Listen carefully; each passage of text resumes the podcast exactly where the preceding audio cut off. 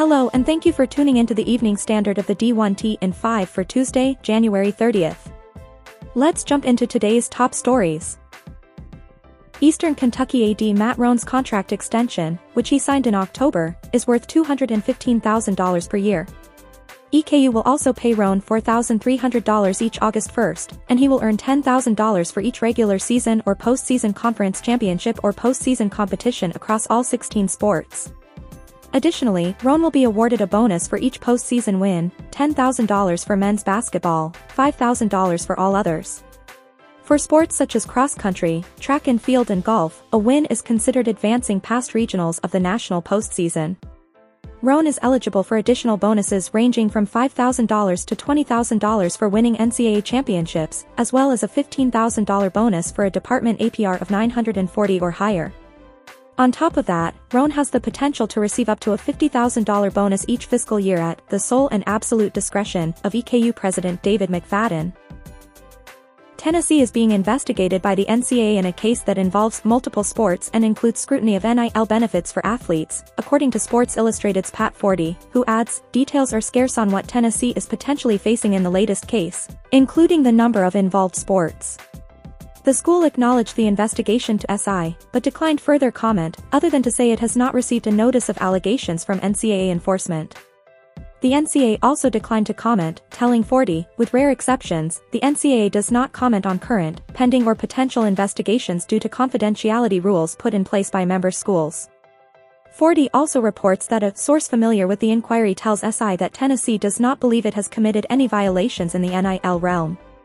The source cited NCAA guidance in that evolving area as vague and contradictory. Tennessee Chancellor Donde Plowman accused the NCAA of being morally wrong for alleging UT engaged in impermissible NIL activities in an email sent to NCAA President Charlie Baker. The email, obtained by the Knoxville News Sentinel's Adam Sparks, reads, The implications of the NCAA enforcement staff's approach to date goes beyond just our institution, but also could harm many more student athletes who have done nothing wrong, all based on the administrative disputes of adults.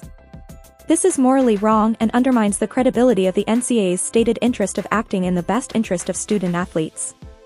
UT officials met with members of the NCAA enforcement staff on Monday to discuss allegations the NCAA intends to bring against the university, though Plowman denied that any violations occurred, writing, We appreciate your staff listening to our arguments and agreeing to evaluate them. The NCAA's allegations are factually untrue and procedurally flawed. Moreover, it is intellectually dishonest for the NCAA enforcement staff to pursue infractions cases as if student athletes have no NIL rights. Plowman went on to cite what the NCAA called UT's exemplary cooperation in previous dealings with the Vols' most recent NCAA investigation, writing, We spent more than $1 million on outside counsel to investigate previous problems discovered in our football program that were reported to me, personally, and self-reported the entire case to the NCAA. It is inconceivable that our institution's leadership would be cited as an example of exemplary leadership in July 2023, then as a cautionary example of a lack of institutional control only six months later.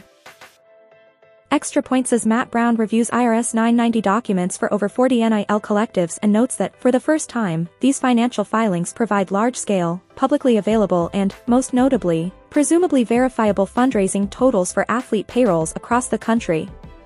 They also reignite the questions about whether 501c3 public charities, or which ones, that were created to pay college athletes comply with federal tax law.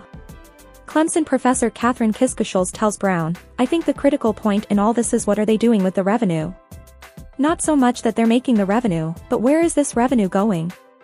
When I look back at the IRS's memorandum, I think the IRS was also questioning where is this money going? Is it going to charitable programs or are you bringing in this money to give it right back to student athletes? And I think that sort of draws that question of whether this is really money going for private interest rather than public interest. As far as where the money is coming from, Brown notes the Florida Achievement Support Trust reported that $2.5 million, or almost 81%, of its $3.1 million in contributions came from large donors who each contributed more than 2% of the total. $580,180 came from the so-called public support, $1.6 million of the Washington Collective Montlake Futures $2 million in total support, or 80%, was from large donors. $4.4 million of Friends of the University of Notre Dame's $7.7 million in revenue, or 57%, came from large donors with the other $3.2 million classified as public support. The Indiana Collective Hoosiers for Good reported that nearly $2.3 million, or roughly 59%, of its nearly $3.9 million in total support came from large donors, $1.6 million, or 41%, came from public support. Thank you for tuning in to the evening standard of the D1T in 5 for Tuesday, January 30th. We'll see you back here bright and early tomorrow morning.